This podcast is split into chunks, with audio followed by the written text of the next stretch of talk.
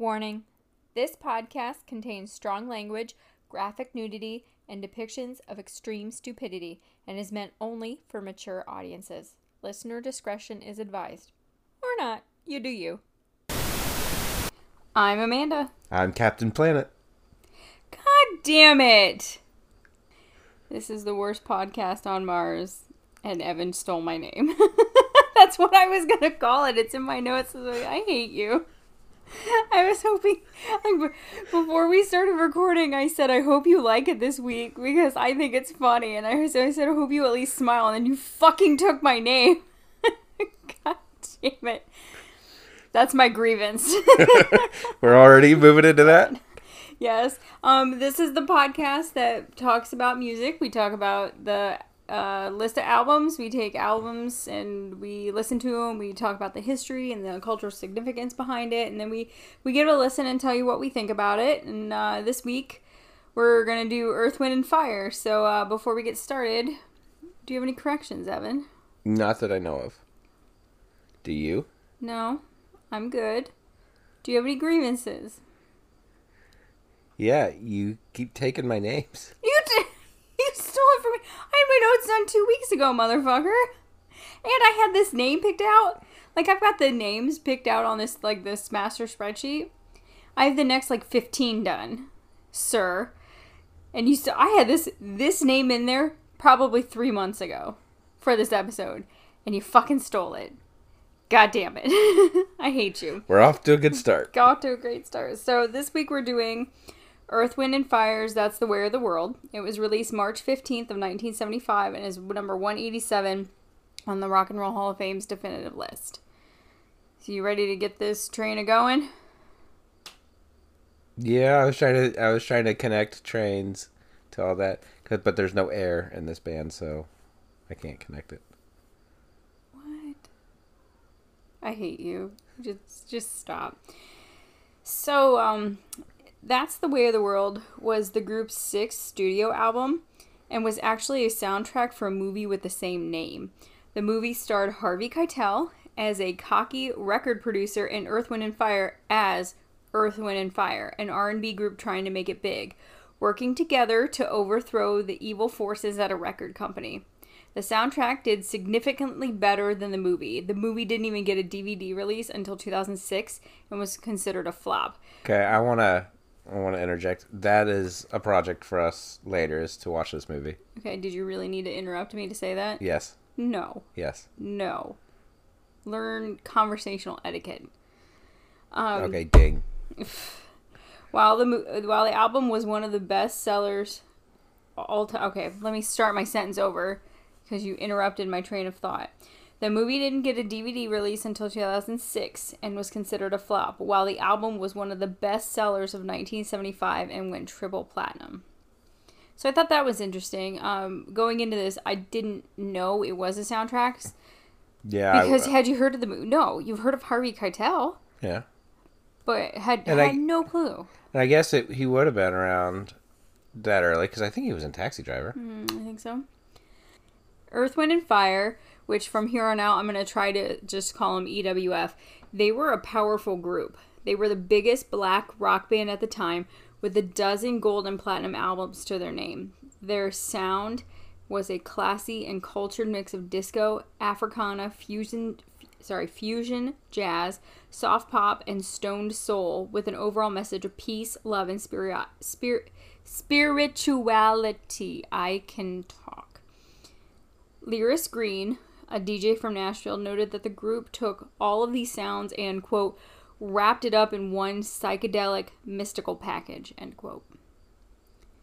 So, after hearing that quote, do you kind of get that? Because you listened to the album. Yeah, I can kind of see it.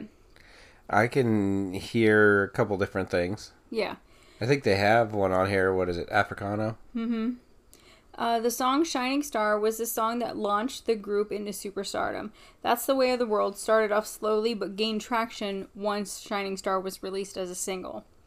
And the album was the brainchild of founding members Maurice White's vision for the band. He wanted creative melodies, innovative sounds and lyrics with an orchestra arrangement put together by a creative group of individuals who he encouraged to embrace their own personal diverse spiritualities. So, in learning about this, he wanted everybody, it, it was his band, and I don't know over time, or even more specifically during this recording, how many members they had in the band. There were so many floating in and out, like like a typical band you see, but it was a larger band. I will continue. I'm gonna. I'm gonna look it up. Yeah. They had a lot of members. He encouraged each one to bring their own personal experiences from their different backgrounds into their music to inspire a new sound, to inspire new lyrics, a new message, just an overall look and feel. He embraced all of that all the cultural differences, the religious differences, you know, all all of these things. He wanted that, which is very unusual for not only a band but for the band's leader. Like normally band leaders they go in with a vision and this is what I want, this is what we're going to do because it's my band. And if you don't like it, there's the door. But he he didn't. He embraced the differences. Probably it looks like about 10 or so. Yeah, it, a larger group. Yeah, and he, you said Maurice White. Mm-hmm. Apparently, he's also credited with uh, drums and percussion as well. Drums are percussion. Well, it's it's separated as two things. Okay. It says drums, and then it has a list of people that were percussion. Snickers is saying hi. She wants to play percussion. Um, the album worked to bring about a hopeful message about the world to its listeners and drove the message of self pride and confidence through its music. It encouraged listeners to listen, see, learn, yearn, love, and have fun. It didn't tell people how to live their lives, but how they could live in a quest for self actualization. It was an empowerment album meant to instill an individual growth and social change.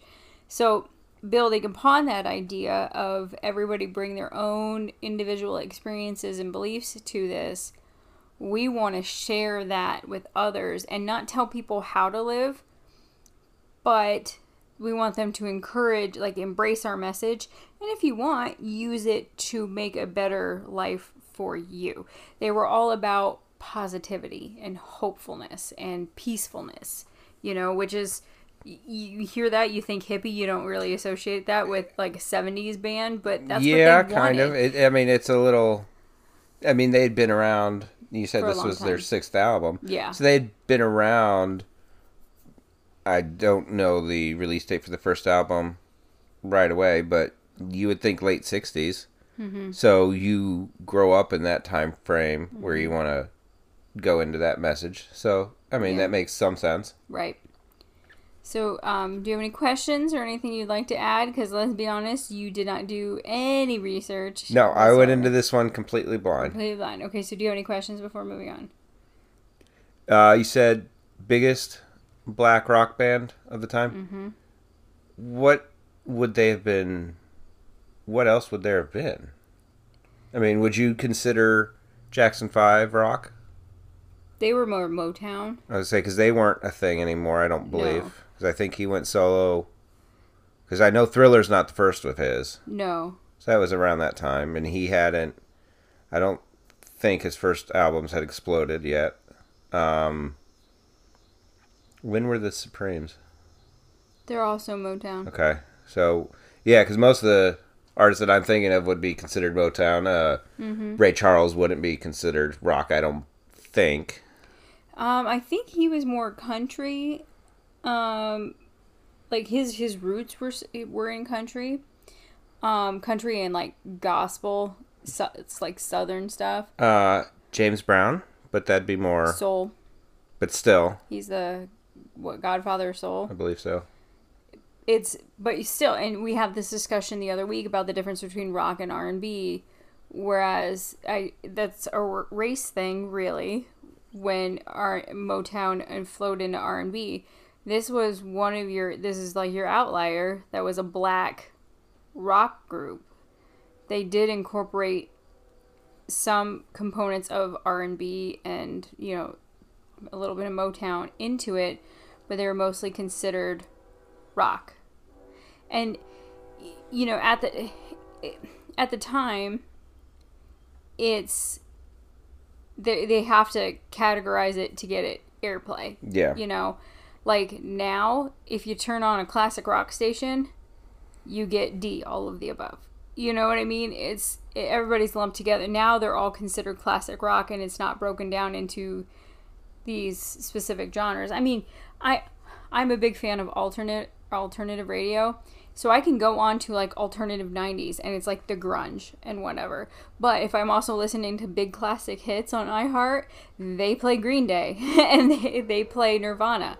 See, that that's a whole separate discussion to figure But- out what but alternative You is. see what I mean? Yeah. It's so it's nowadays it doesn't really matter, but back then that's what they were classified was rock.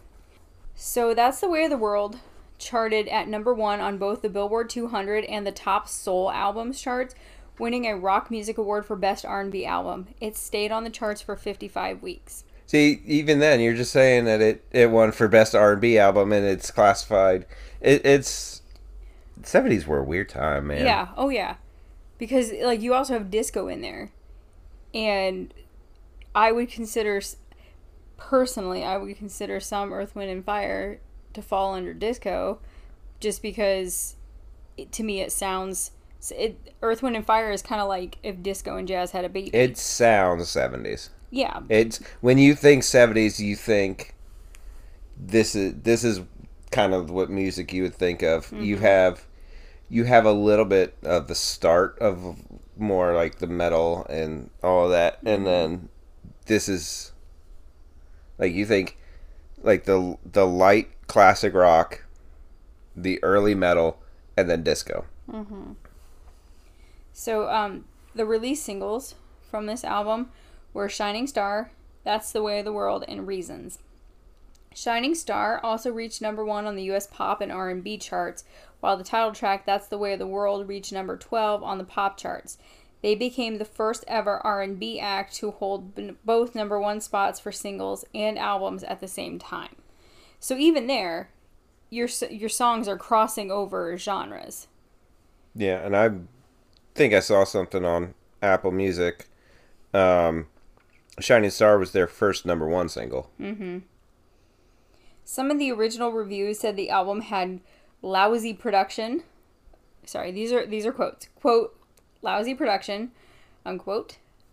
Quote, the closest thing to a black heavy metal band. Uh, I thought you would enjoy that one because there's like such a discussion uh, whether or not Ghost is metal. That. That's an interesting quote. Yeah. Uh, quote, needs a little understatement. and that it, quote, had, fa- had forgettable, forgettable lyrics.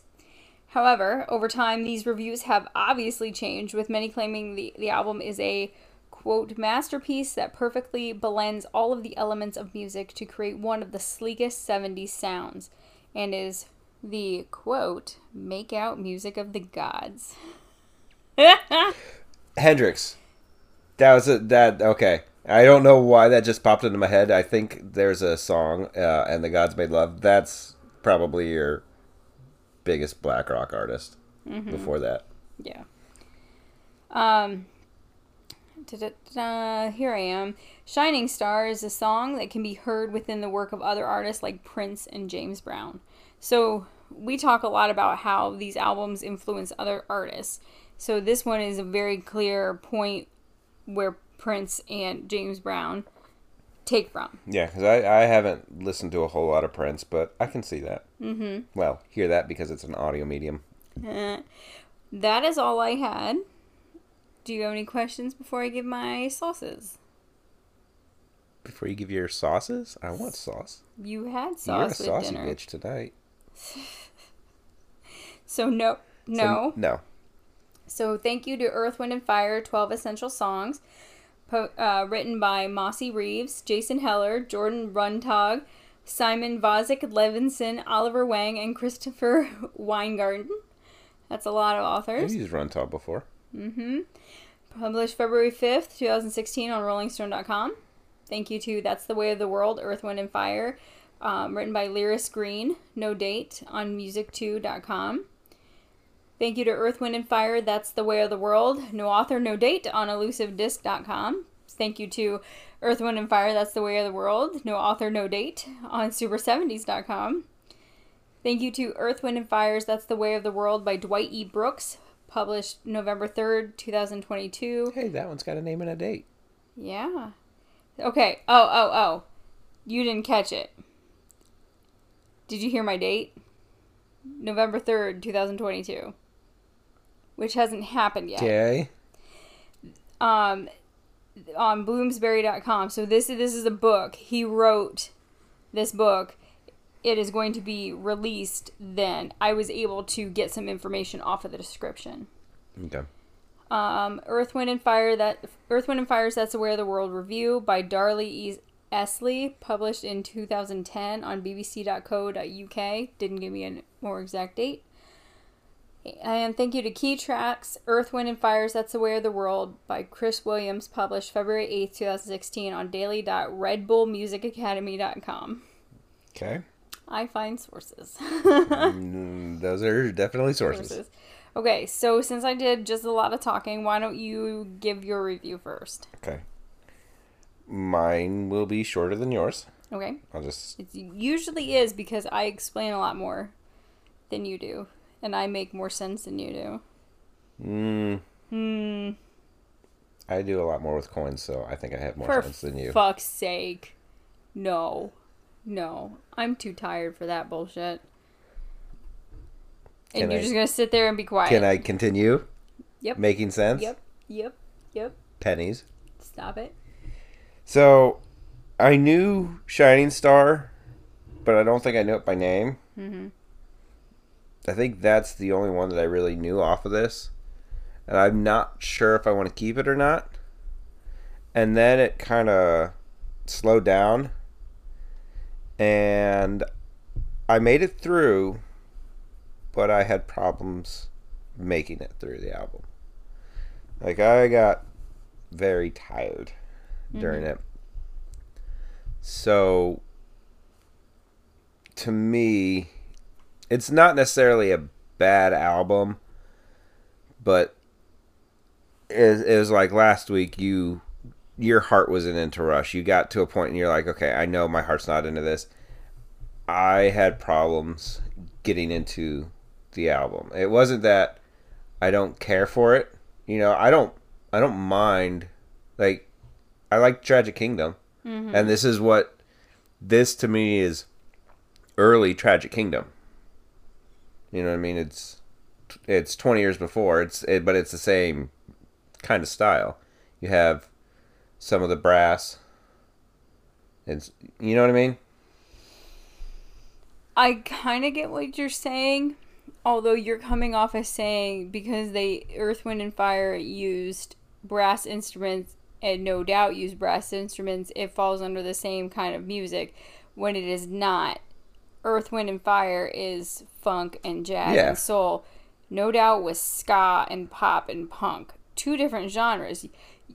That's like the same argument as saying like church music and heavy metal are the same because you can use guitars to play both. Uh, organs, That's bull. That's bullshit.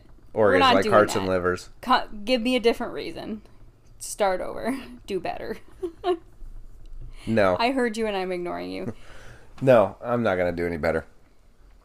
Um, I want to try to take some caffeine, do some cocaine, do all that kind of stuff, so I'm more awake, and do another album for like reviews days.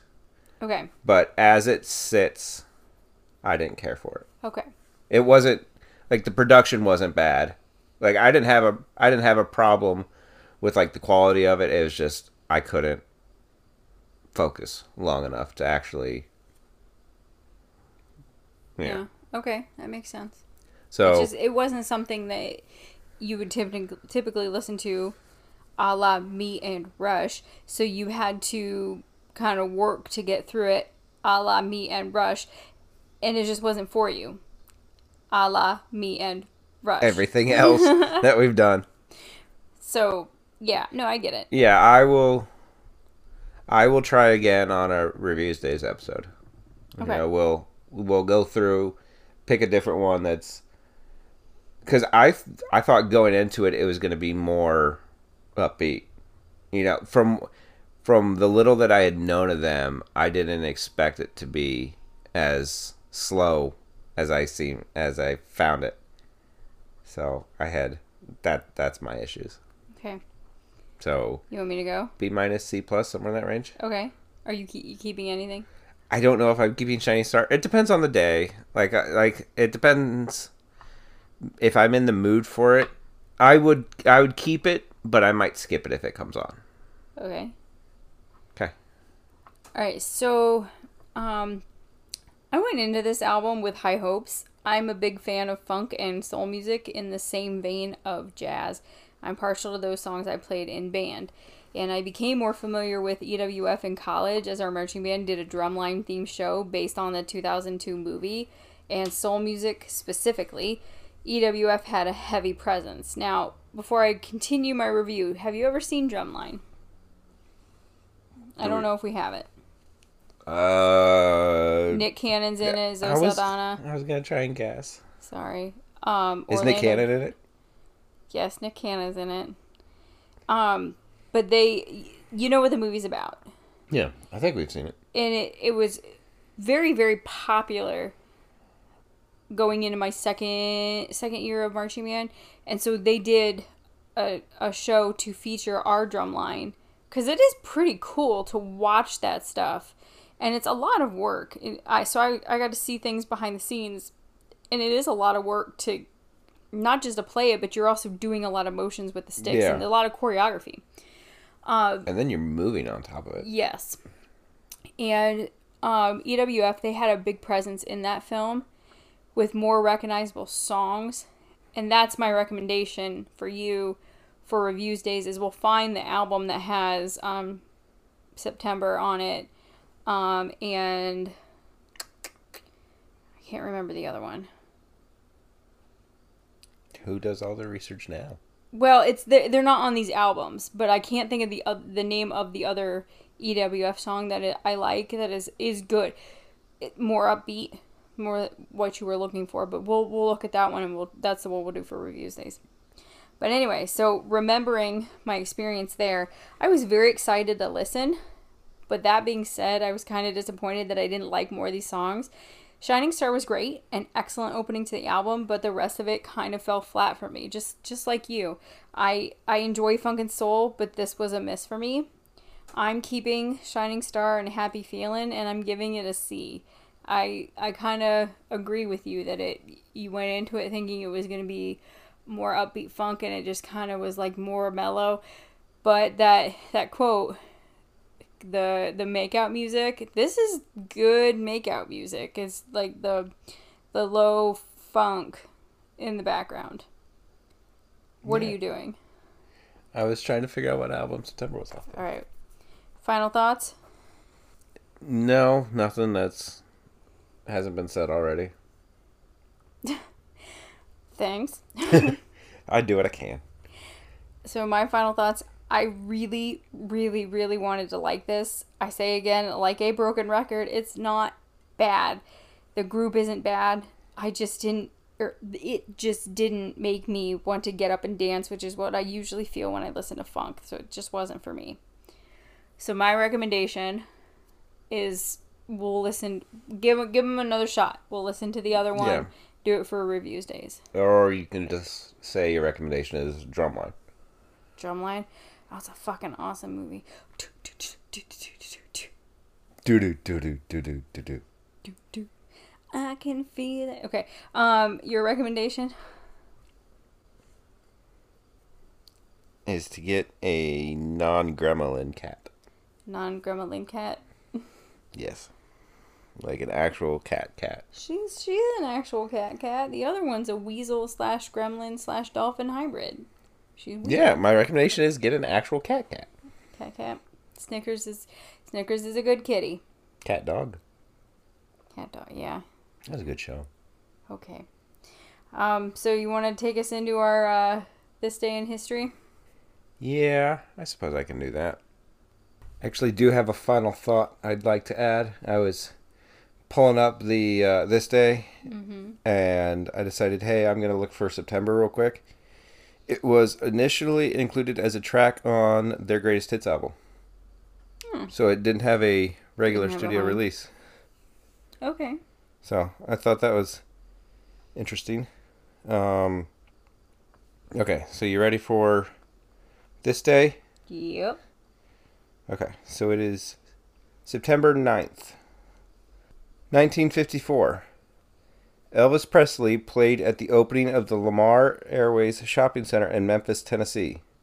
Johnny Cash was in the audience and after the show met Elvis for the first time. Hmm. 1956. Elvis Presley made his first appearance on the Ed Sullivan Show, performing three songs. Do you have any idea what they were? No. Don't Be Cruel, which is some good life advice. Love Me Tender, which is not so good love life advice. Jailhouse Rock. Ready Teddy. I don't even know. That one. Yeah, I don't either. 1963.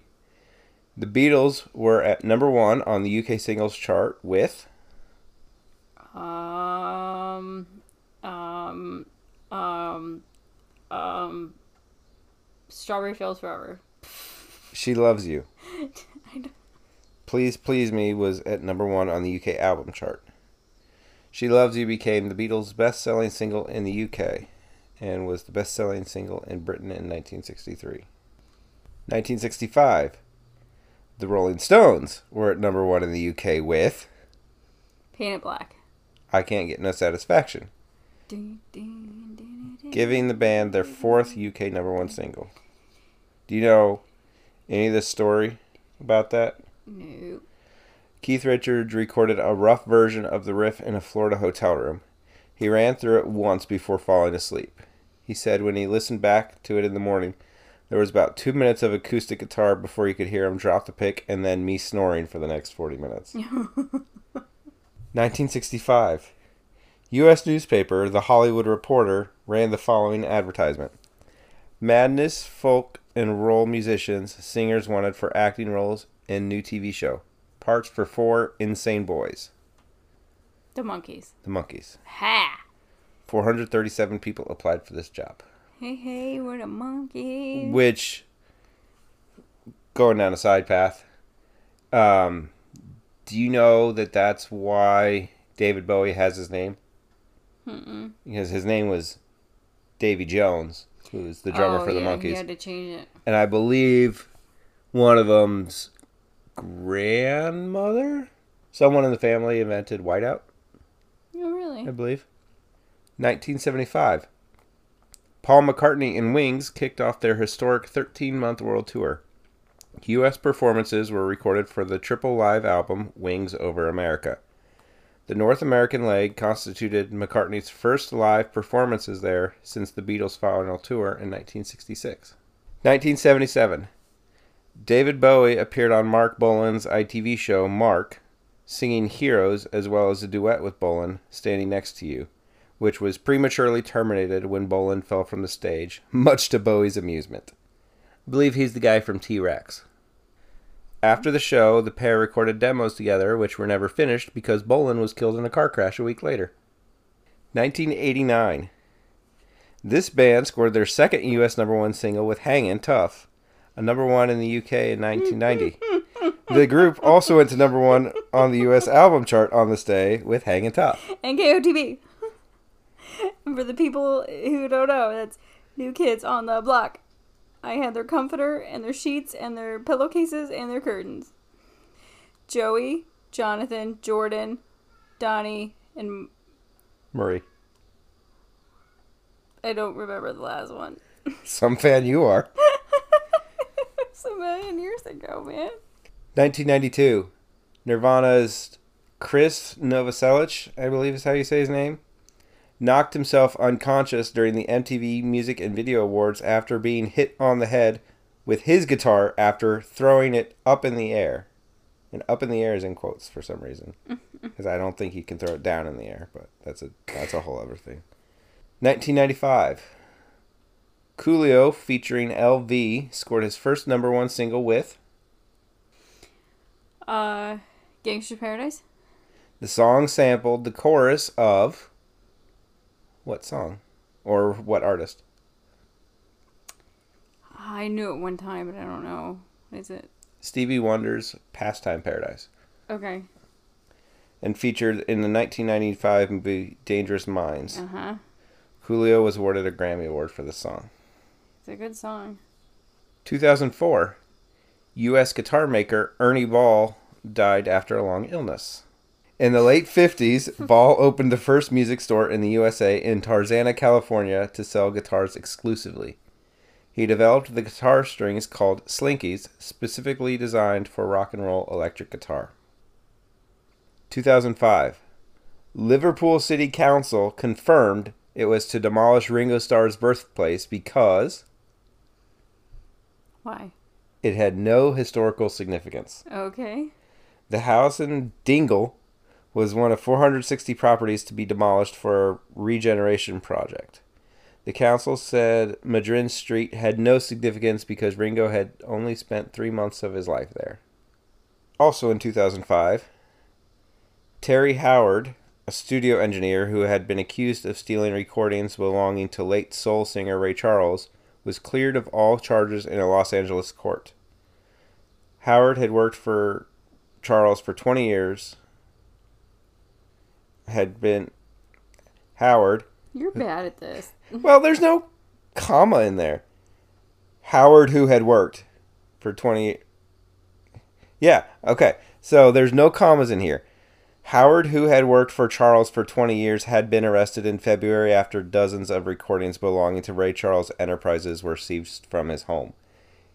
I'm just saying. I'm not- that's- goes- prep work goes a long way, Evan. I did prep. I opened the website. I did preparation for this Wh- When did you open the website? before we recorded it. Like today before we recorded it? Yes, Like how early before we recorded? before we started recording. Like 30 seconds before we push play? It was longer than that. It was more like 32 seconds. Okay, but that's still on you for not preparing and just showing up and expecting things to go well. They do go well. I beg to differ. You ready for the birthdays? Go shorty, it's your birthday. Gonna party like In a silver Lamborghini. yes, go. Joe Negroni, singer with American Puerto Rican doo-wop group Frankie Lymon and the Teenagers, who had the 1956 UK number 1 and US number 6 single Why Do Fools Fall in Love. They were also they are also noted for being rock's first all teenaged act. So that should help you a little bit. So 1939. 40. Okay. Otis Redding, American singer, songwriter, record producer. Under the boardwalk. After appearing at the 1967 Monterey Pop Festival, Redding wrote and recorded his iconic Sitting on the Dock of the Bay with Steve Cropper. Oh, I was wrong. The song became the first posthumous number one record on the Billboard Hot 100, and The Dock of the Bay became the first posthumous album to reach number one on the UK albums chart. Redding was killed in a plane crash on the 10th of December 1967. 42. 41. Trevor Leslie Oakes from English revival group Showaddy Waddy. I'm sorry, could you repeat that? Shawaddy waddy. S H O W A D D Y W A D D Y. Shawaddy waddy. Who had the 1976 UK number one single with their version of Under the Moon of Love. They spent 209 weeks on the UK singles chart and had top 10 top 10 singles. 49. 46. God, are you kidding me? I guess 46 are the last like four of them. Ugh. Canadian musician Bruce Palmer, bassist with Buffalo Springfield, for who scored the 1967 U.S. number 17 single "For What It's Worth." Palmer died of a heart attack on October 1st, 2004. 47. 46. For fuck's sake. God.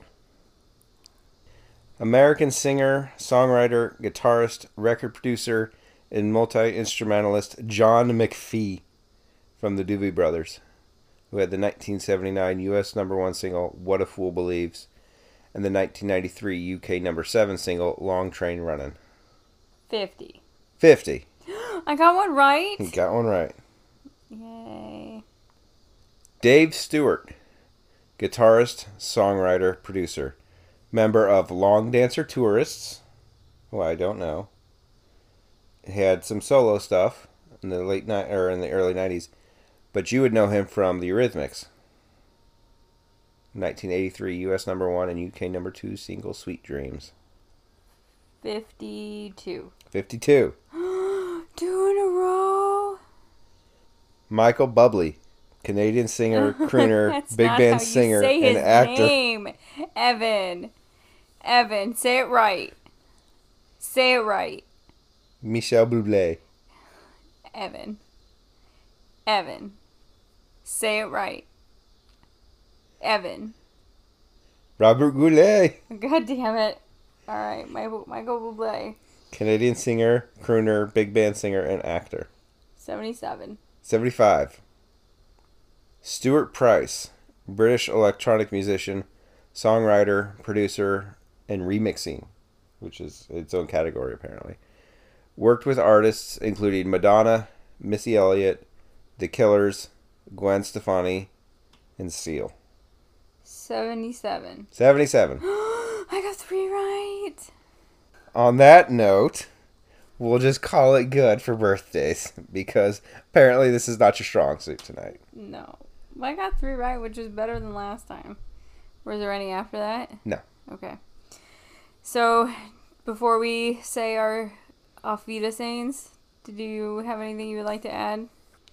No, but I promise I will try to do better next time. Can you can you also try to do better in every aspect of your life? I can breathe better. Great. I'm in for a fun rest of my evening. Um, so please follow us on Instagram and, and Twitter at uh, Worst Pod on Mars. Send us an email. Come say hi. Uh, ask at Worst Pod on Mars on G- at fuck every week. Why why is this so hard? I don't know why it's so hard. At Worst Pod on Mars at gmail.com. Email us there. Give us a rating and a review. Come come you know like Sail it away. sail away, you guys. Um, tell us what you like. Be nice about what you don't like, because remember, we are human beings, even if I act like a robot. Um, come back next week when we're going to be doing, and I'm so excited for this Green Day's Dookie. That's a load of shit. Peace!